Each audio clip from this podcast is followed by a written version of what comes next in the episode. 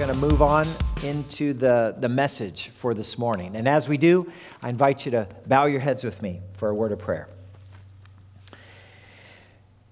Gracious Heavenly Father, as was said before in the service, your words are spirit, your words are life.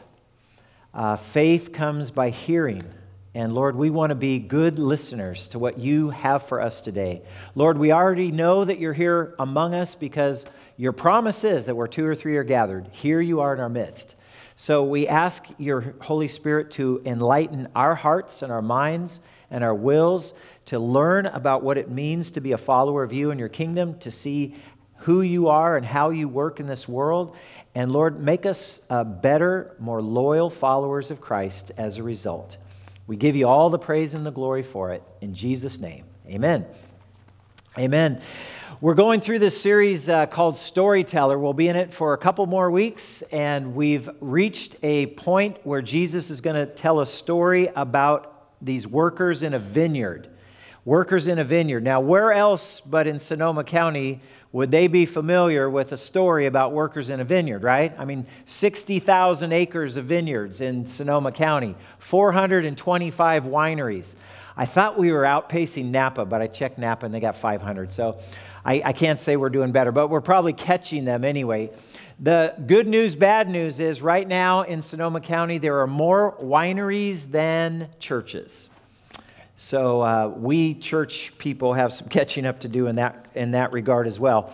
I heard a story about a, an agricultural student uh, coming up to a farmer. Now remember, you know, a, a young agricultural student coming up to a seasoned farmer and he says to the farmer, and he says, Your, your methods are old fashioned. I wouldn't be surprised if you got less than 20 pounds of apples out of this tree. And the farmer says, Well, I agree with you because it's an orange tree. now, here's another farm joke. Why, why should you not tell secrets on a farm? Why should you not tell secrets on a farm? You know why? Because the potatoes have eyes and the corn have ears. Oh, that is so bad. Let's go back to our message. We're, we're talking about farming, we're talking about vineyard workers. Uh, um, of course, in Sonoma County, we know all about that. I probably passed half a dozen wineries driving to church today. I only live six, seven miles from here, but passing at least half a dozen wineries on the way here. So, Jesus in Storyteller in this series, Jesus is going to tell a, a series of stories uh, in the Bible, they're also called parables. But the idea of a parable is Jesus tells a story and he says, I want to explain to you the reality of the kingdom of heaven. How does the kingdom of God work? And how is the kingdom of God different than the way you understand life here on earth? And so he's going to tell this earthly story that has a spiritual meaning to it. And he's going to explain how the kingdom of God works by telling this particular story of the vineyard and the vineyard workers. So he begins, and if you have your Bibles, we're in Matthew, Matthew's Gospel, the very first book in the New Testament. We're going to be in chapter 20, and we're going to be in the first 16 verses. So, Matthew 20, verses uh, 1 to 16 this morning. And if you don't have your Bibles with you, you can look up on the screen or you can check with somebody else next to you. Maybe they've got their Bible open. All right, so Jesus says this, explaining how the kingdom of God works. And he says, For the kingdom of heaven is like a landowner who went out early one morning to hire workers for his vineyard. He agreed to pay the normal daily wage and sent them out to work. So you can picture an agricultural setting. I'm sure the people of Israel were all familiar with this. Oh, yeah, uh, vineyard owners, landowners of estates uh, they, didn't, they didn't work the land, they hired people to work the land, and then they sometimes they shared the, the percentage of the crop with the land or they just paid them a daily wage. In this particular case, uh, this landowner was going to hire day laborers to work in his vineyard. Now, has it, have any of you guys driven by a Home Depot in the morning? Uh, in Southern California, I can tell you the Home Depot where I used to drive by always had about 20 or 30, typically Latino guys that would be standing out there, and they were day laborers. Their job was I'm, I'm going to stand here until somebody comes by with a truck or something and says, Hey, I've got this project to do. I need four guys who got strong backs and can do some digging, and they'll come over. And I don't know what this guy was hiring for, but he got surrounded by a bunch of men who said, Hire me, hire me. And so, if you picture 20 centuries ago, this is what this owner of the estate was doing. He was going out to hire some day laborers. In many of Jesus' story, there's this unexpected twist, and, I, and now I want you to wait for it. I want you to see this unanticipated turn in the story where everything's going on as normal, and then something different happens. And that something different that happens that's what the point that Jesus is trying to make, saying this is how God's kingdom is different from the way you understand how things work down here on earth.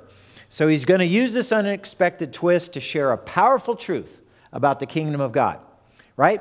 So early in the morning, right around dawn, owner of the estate goes out and hires all day laborers. And he said, and they had an agreed upon price. Uh, in some translations, it says it's a denarius. That's a Greek coin that was worth about one day's wage.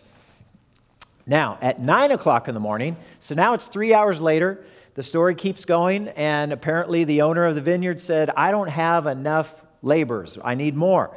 So at 9 o'clock in the morning, he's passing through the marketplace and he saw some people standing around doing nothing.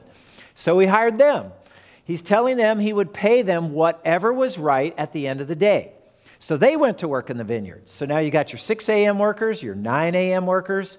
Quitting time is going to be about 6 p.m. So an all day labor was about 12 hours plus a lunch break and some other breaks. So a long day for these workers. So they went to work in the vineyard, right? So, so now a 6 a.m. workers, 9 a.m. workers.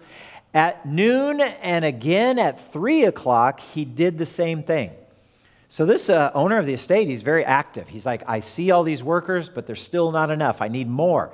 So, he goes out and he gets more and more workers to work in his vineyard. And here's the catch, and this is where the story gets interesting. At five o'clock, right, which is one hour before quitting time, at five o'clock that afternoon, he was in town again and he saw some people standing around. And he asked them, he says, Well, why haven't you been working today? Right? Where were you earlier? I don't know, we were sleeping it off. I, whatever they were doing, they were not in the marketplace ready to be hired. But at the near the end of the day, one hour to go, he's in the marketplace. You see these guys. Why haven't you been working today? And they replied, Because no one hired us. So now they're hoping, okay, uh, I don't know what we're going to get paid. It's not going to be much. We're only going to be working one hour. But the landowner says, then go out and join the others in my vineyard knowing they only have to go work one hour. Probably was like, all right, let's do it. So these guys, you know, where were you earlier? No one hired us. These, these guys I picture are the leftovers. They were the, they were the guys that were picked last on the team. And I don't know if you ever had that happen to you. You ever been on a team and they're choosing sides and teams and you get picked last and you're like, thanks a lot, man. I feel like I'm not even wanted here, but at least I'm on a team, right?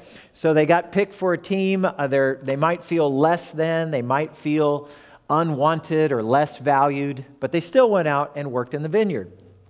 This is where it gets interesting.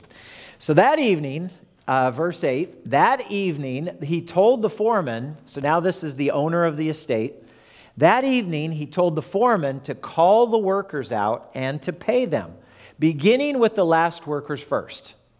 So not only are the all day workers working all day it's quitting time it's time to get paid but they're the ones who are last in line waiting to get paid. The ones that were the last ones hired remember jesus remember he had this famous saying and the last shall be first and the first shall be last, and you're going, oh, what's this all about? So the last workers hired get to be the first ones in line to get paid, right? And of course, the guys that were working first, they're the ones who are last in line. And so he told them to pay the last workers first. And when those who were hired at five o'clock were paid, get this, each one of them received a full day's wage. And, and I mean, this is unexpected. This is a surprise. This is like, are you kidding me? Say it was a, say, let's say he paid him $100 for a full day's work, right? $100, $10 an hour for 10 hours or 12 hours. So, whatever that was, instead of getting $10 for working one hour, they got the full $100. And these guys had only worked one hour. So, um, this is what I wrote here. I said, wait just a great picking minute here. The workers who barely worked at all, I only worked one hour's worth of work, they still got a full day's wage. Is this vineyard owner off his rocker? This is incredibly generous. This just does not happen. If he gave the one hour, now, now you got to picture of the guys in the back of the line because everybody knows what everybody's getting paid because they're watching. And the guys that are in the back of the line who worked all day are watching the guys in the front of the line who only worked one hour and they got a full day's wage and they're going, wow, we are going to cash in. This is going to be a banner day in, in our working history here. So this guy, this owner is so generous. If he gave the one hour workers that much, how much more is he going to give us? Let's go. So the group of one hour workers, by the way, you go back to the one hour workers who got paid a full day's wage, you can imagine the feeling that they had, this euphoria, this joy they had. I would call this category, I would call them surprised by joy. Surprised by joy. Because they didn't deserve it, they didn't earn it, they'd only been working one hour, and yet they got a full day's wage. So these guys were surprised by joy. Now, of course, the story isn't over yet because not the other guys who had worked longer and even worked all day that day, they haven't been paid yet. So now it says when those workers that were hired first came in and got their pay, they assumed, and y'all know what happens when you assume, right? they assumed, I would think the same thing. Can you believe how much the landowner paid them? How much more is he going to pay us? So they're anticipating, the expectation is they're going to get so much more. And it says when the owner first came to get their pay, they assumed they'd receive more, but they too were paid a day's wage. Now just, just checking the math here. You remember when the owner first hired them, right? The owner first hired him. He says, uh, I want to hire you all day to work in my vineyard. This is how much I'm going to pay you. They agreed on that price. That was 12 hours before. Everything was fine 12 hours earlier. But now that he's paying them the same thing that he said he was going to pay him 12 hours later, everything's not so cool now. And the only reason it's different is because of what they saw what happened with these one hour workers instead of the 12 hour workers. So now you got this second group, this of all day laborers, and they are not happy. What a disappointing moment that must have been for these all day workers. They see the one hour and the part time guys get a full day's wage. They assume the owner's probably going to double their pay, at least you'd think. They'd been working so much longer. And so you can imagine their disappointment when they got up and they got paid the same amount. So look what they say. It's only natural, right? Uh, it says when they received their pay, they protested to the owner. I think one, one translation said they grumbled. They grumbled and complained to the owner. And wouldn't you do the same thing? I mean, in our humanity, we have this idea of fairness, we have this idea of justice.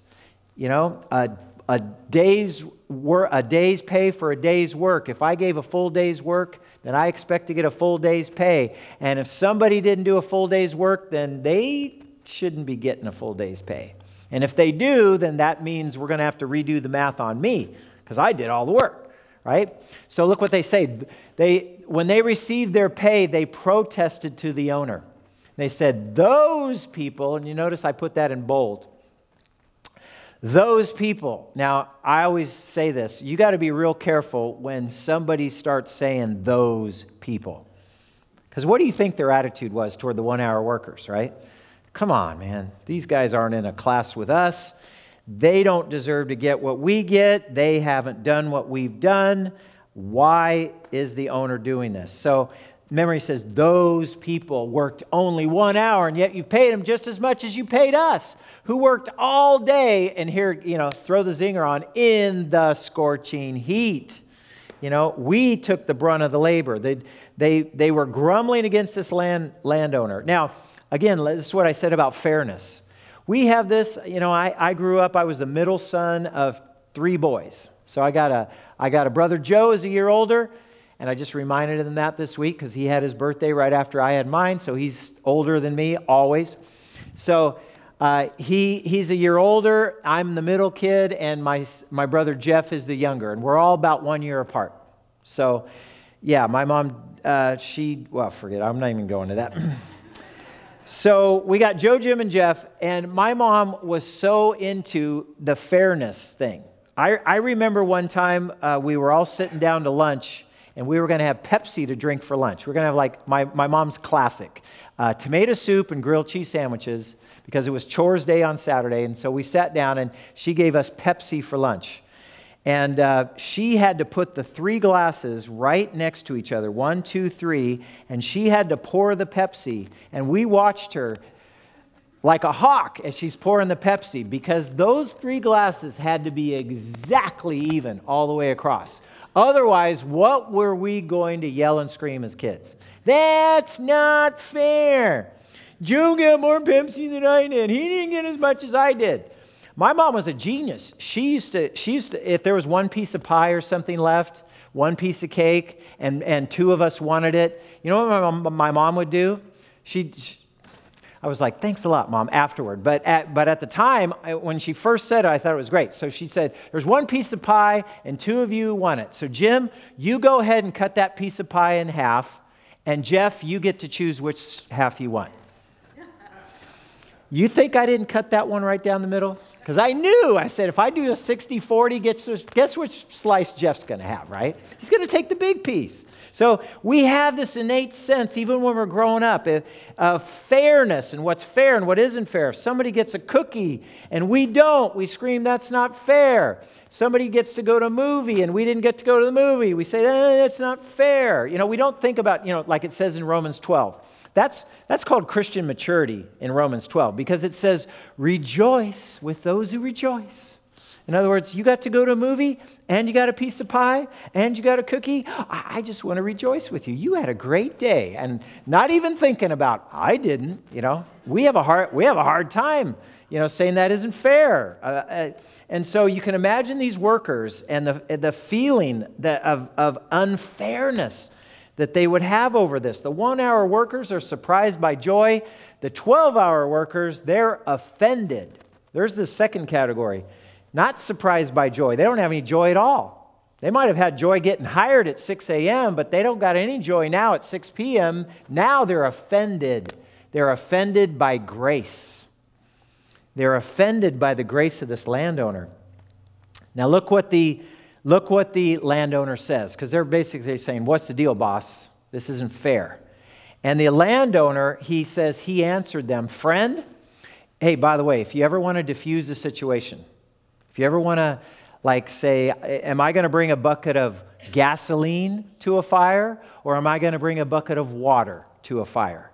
You know, because you have the choice. You know, a gentle answer turns away wrath, it says in Proverbs 15. So when somebody's getting really worked up, really complaining, really emotional, really spoiling for a fight, you don't want to ratchet it up. You don't want to say, oh, yeah.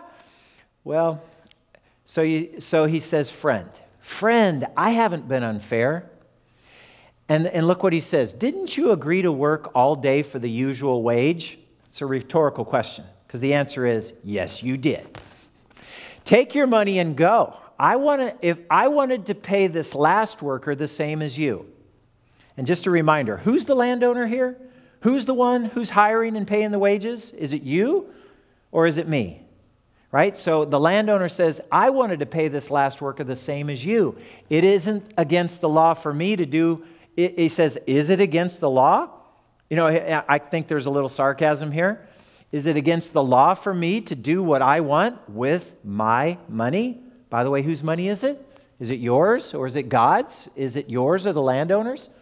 Is he says, should you, and, and this is where I think the, the, the clincher is. This is the crux of Jesus' story. He says, Should you be jealous, you all day workers in the vineyard, and somebody who's only worked one hour gets paid the same as you, should you all day workers be jealous because I am kind to others?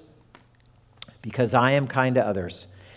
See, what I think Jesus is doing here is he wants the listener to stand up and take notice. He wants them to see something about God that is different from any other human ruler, from any other human leader. What is so different about God? Here's the, here's the sentence If God's generosity is going to be represented by a man, then that man would have to be different from any other man they've ever met. If God was going to be represented by a man, and so Jesus is telling this story now, remember, an earthly story with a heavenly meaning. And, and Jesus is saying this landowner is going to be this God figure. And he says, if I'm going to represent God to you and explain how God works and how his kingdom works, then that landowner is going to have to be different from any other landowner that you've ever encountered. It's only when the all day workers compared, by the way, comparison Wow, this is a tough one. You know, comparison is, I, I don't know how comparison ever really worked in the positive for anybody, right? When you compare yourself to somebody who you think has more than you, or is better than you, or is more skilled than you in a certain area, what is it? it doesn't really engender admiration. It engenders like envy and jealousy and coveting, and we're not supposed to go that way, right? But on the other side, when you compare yourself to somebody who has less than you, or isn't as gifted as you, or doesn't have the talent you have, or whatever they have that's something less than, whether it's superior or inferior, either way doesn't, doesn't bring up good feelings. Either we feel superior to somebody or we feel inferior to somebody else. So comparison is just bad. Somebody said this comparison is the thief of all joy. Comparison is the thief of all joy. And that's what they were doing. They, these all day workers were fine. This was the wage they were going to get. They had agreed at the early part of the day with the owner, no problem. It's only when they start comparing what they made with what somebody else was getting, that's when they cried foul play. Those people got the same payment as us, and I did way more work than they did, right? Friends, we got to recognize that. That's in our own heart. That's in just about all of our hearts. We all have this sense of fairness. We all have this sense of justice. We all have this sense of, you know what? If I'm working hard and I'm giving my best and I see somebody slacking off or I don't see somebody doing anything, I either, I, I either have this feeling of I'm, I'm, I'm running ahead of them in the race, whatever the race is we're running, or I'm feeling superior to them, or, or if they're running harder than me, then I'm feeling inferior to them. We all have those feelings. Let's just recognize it and let's, let's stop the comparison game. Let's stop looking at everybody else around us. I think Jesus says it this way in Hebrews. He says, Let's run the race that is marked out for us, right? My neighbor's race, God has a race for him or her to run for them. I, I don't have to run their race. This is the lane that I'm supposed to run in. Haven't you seen those in the commercials lately where the guy says, Stay in your lane, bro? Stay in your lane. This is the race that God has for you and me to run. Let's stay in our own lane and run our race and quit looking around us and see how everybody else is doing in comparison. Because that doesn't, that doesn't bring unity in the body of Christ. It doesn't bring love. It just brings ugly things. So so what he says, the landowner says at the end, he says in verse six, in verse uh, 15, I'm sorry, verse 14, he says, "Take your money." He says, "Take your money and go." I wanted to pay this last worker the same as you. Is it against the law for me to do with what I want with my money? Should you be jealous because I am kind to others? See, here's Christianity. Here's Christian theology. And this is like 101, right? This is, this is basic understanding of what it means to be a follower of Christ.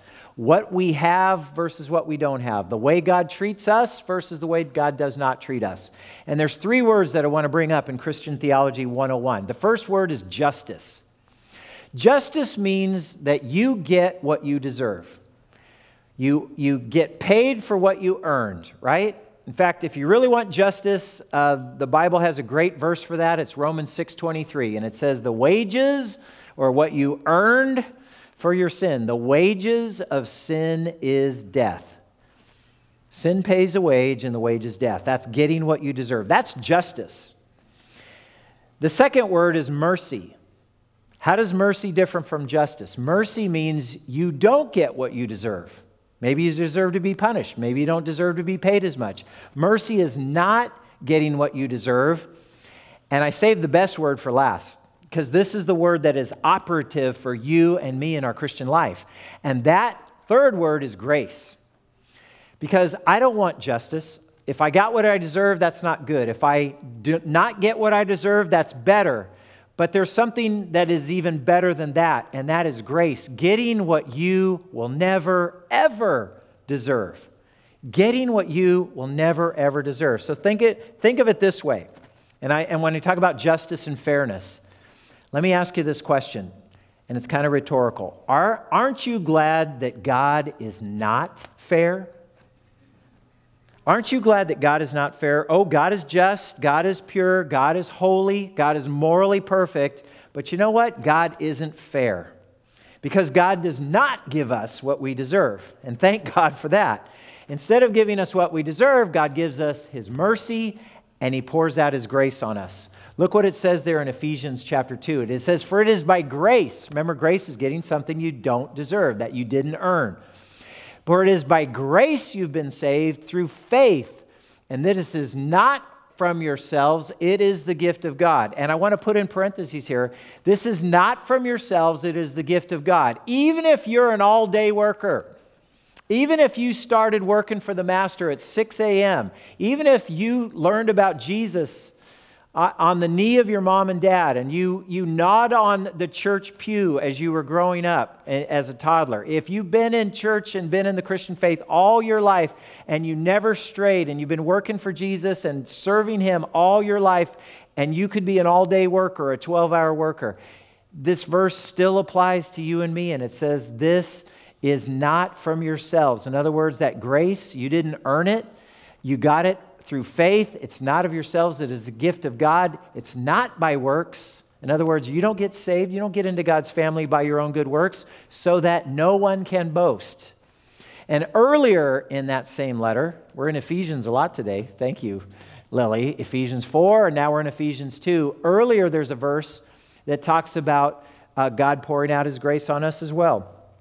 And I'll get to that in just a minute. So remember, justice is getting what you deserve. Nobody really wants justice. I'm glad God isn't fair. God's grace gives us more than we'll ever deserve. Have you ever wrestled with somebody? Ever, you ever heard about somebody who had one of those deathbed conversion stories? You know, somebody who lived a terrible life, somebody who was selfish and hurt a lot of people, maybe was even evil.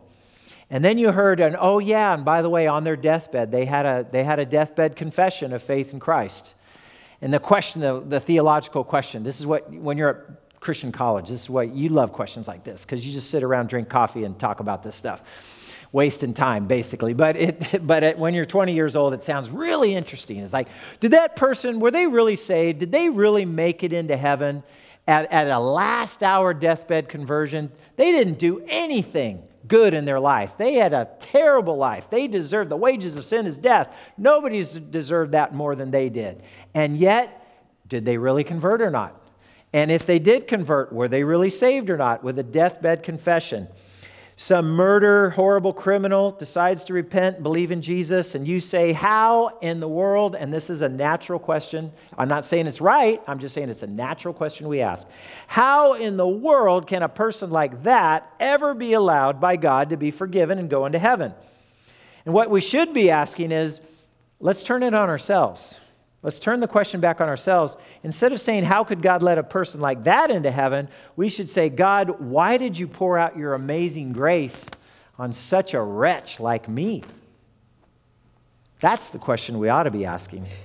That's the question that leads us to a better, graceful, loving attitude towards somebody who maybe didn't come into the kingdom until the very end of the day. Friends, it wasn't fair that God rescued you and me from our self centeredness. It wasn't fair that God forgave me of all my selfish ways. It wasn't fair for God to bring you into his forever family by grace through faith. It wasn't fair for God to forgive me for all the bad things I've done. It wasn't fair for God to make me a teacher in the church. It wasn't fair, but it was incredibly gracious. So, aren't you glad that God isn't fair? The Apostle Paul makes this clear. He said it in Ephesians 2. He says it earlier in Ephesians, and he says, But because of his great love for us, in Ephesians 2 4 and 5, because of his great love for us, God, who is rich in mercy, God made us alive with Christ even when we were dead in transgressions. It is by grace that you have been saved.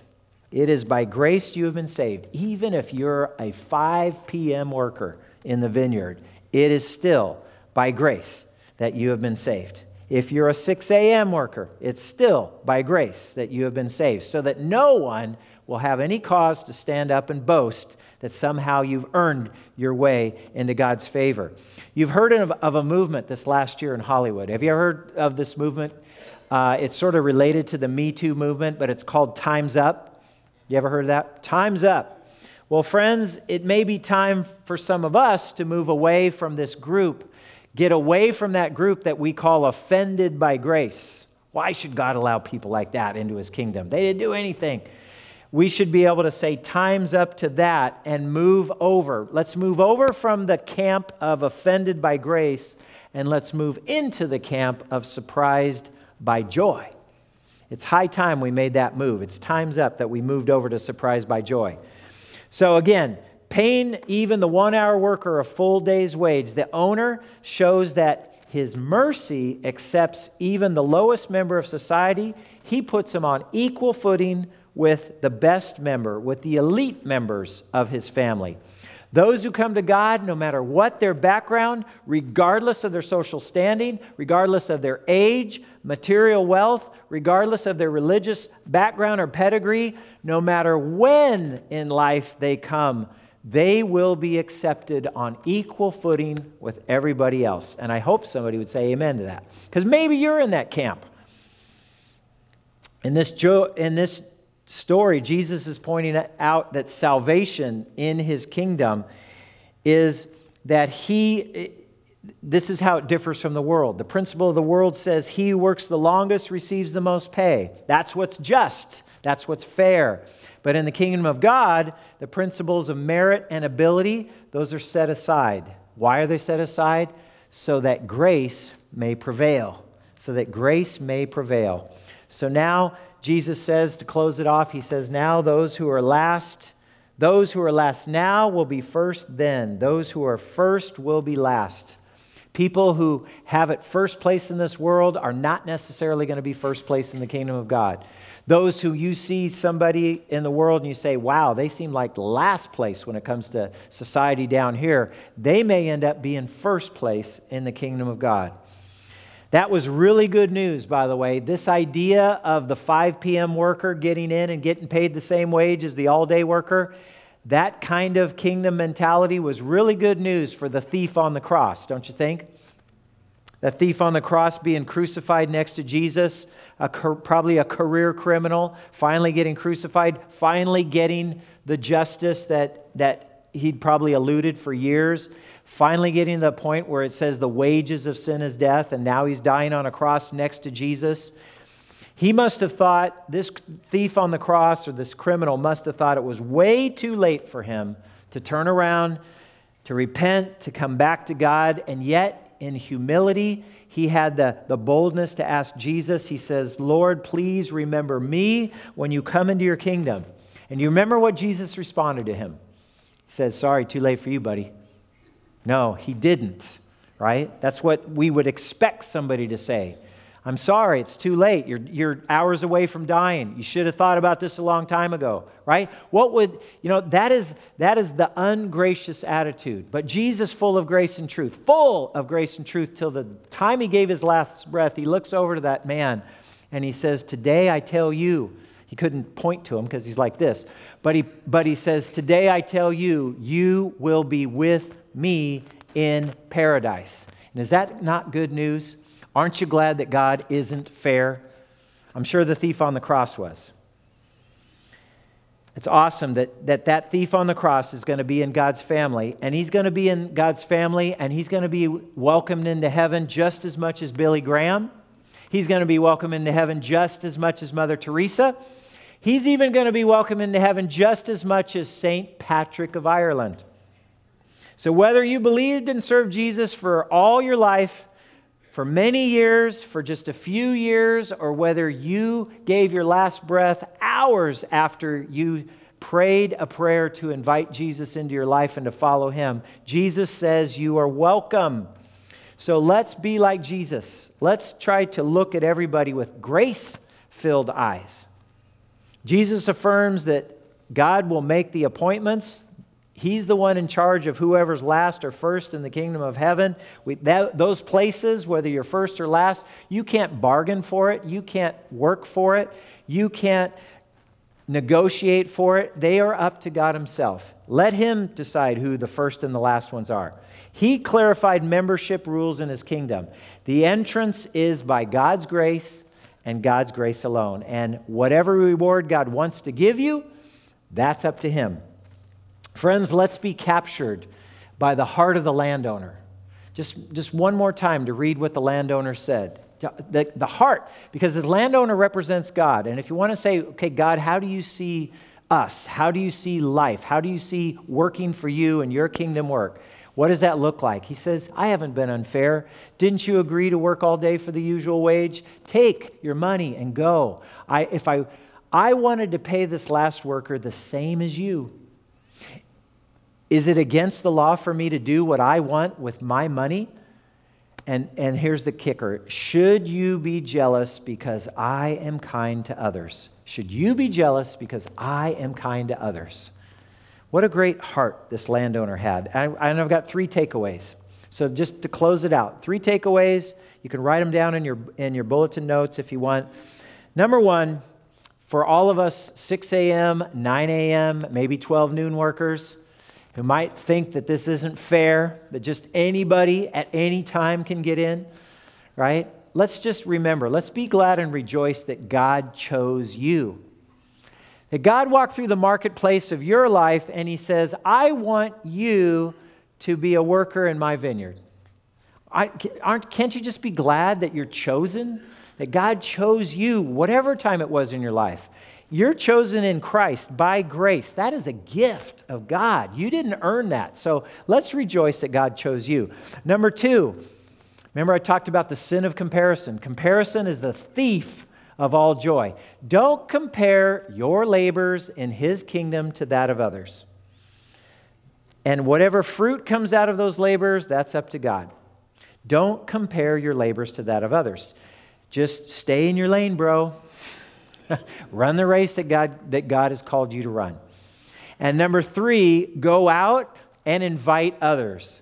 You know, I think once the landowner, you know, once you understand the story, and it's like God wants everybody. He's inviting everybody to come work in his vineyard. He's got a big vineyard, he's got a big harvest. He wants to invite you to come work in his vineyard and join him in his kingdom work, knowing that God invites even last hour's workers even somebody at 5 p.m., one hour before closing time, one hour before it's all said and done, God is still inviting people to come and say, Come and join me in my vineyard work and be part of the harvest. Let's be part of that too. Amen? I'm going to invite the choir to come on up. You guys are very patient. You've been standing here saying, I got to listen to this guy next hour too.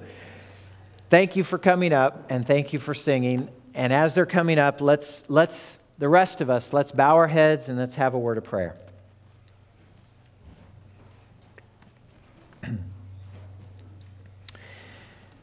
Dear God, thank you for the story of the vineyard workers. Thank you that from reading the story, it is just obvious that it is a different kingdom with different values in the kingdom of heaven than what we understand about normal kingdoms and the way things work here on earth. God, thank you that you're willing to hire us, you're willing to call us into your kingdom work, into your family at whatever hour of the day it is. God, you say it's your kindness. It's your kindness that leads us to repentance. So thank you that even now, no matter where we are in our life, no matter how late in life it might be for any of us, no matter how many times we've said no, no matter how many times we haven't even been in the marketplace when you come by to call us. God, thank you that even today you're still inviting us into your family and into your kingdom work. And while our eyes are closed and our heads are bowed, I just want to ask you if, if you know you can't earn your way in, if you know it's by grace that God invites you. If you know that today could be the day for you, would you say yes to Jesus? Would you accept his invitation to follow you? Are you ready to do that today? And if you are, let's pray together. Just say a prayer like this, because prayer's talking to God.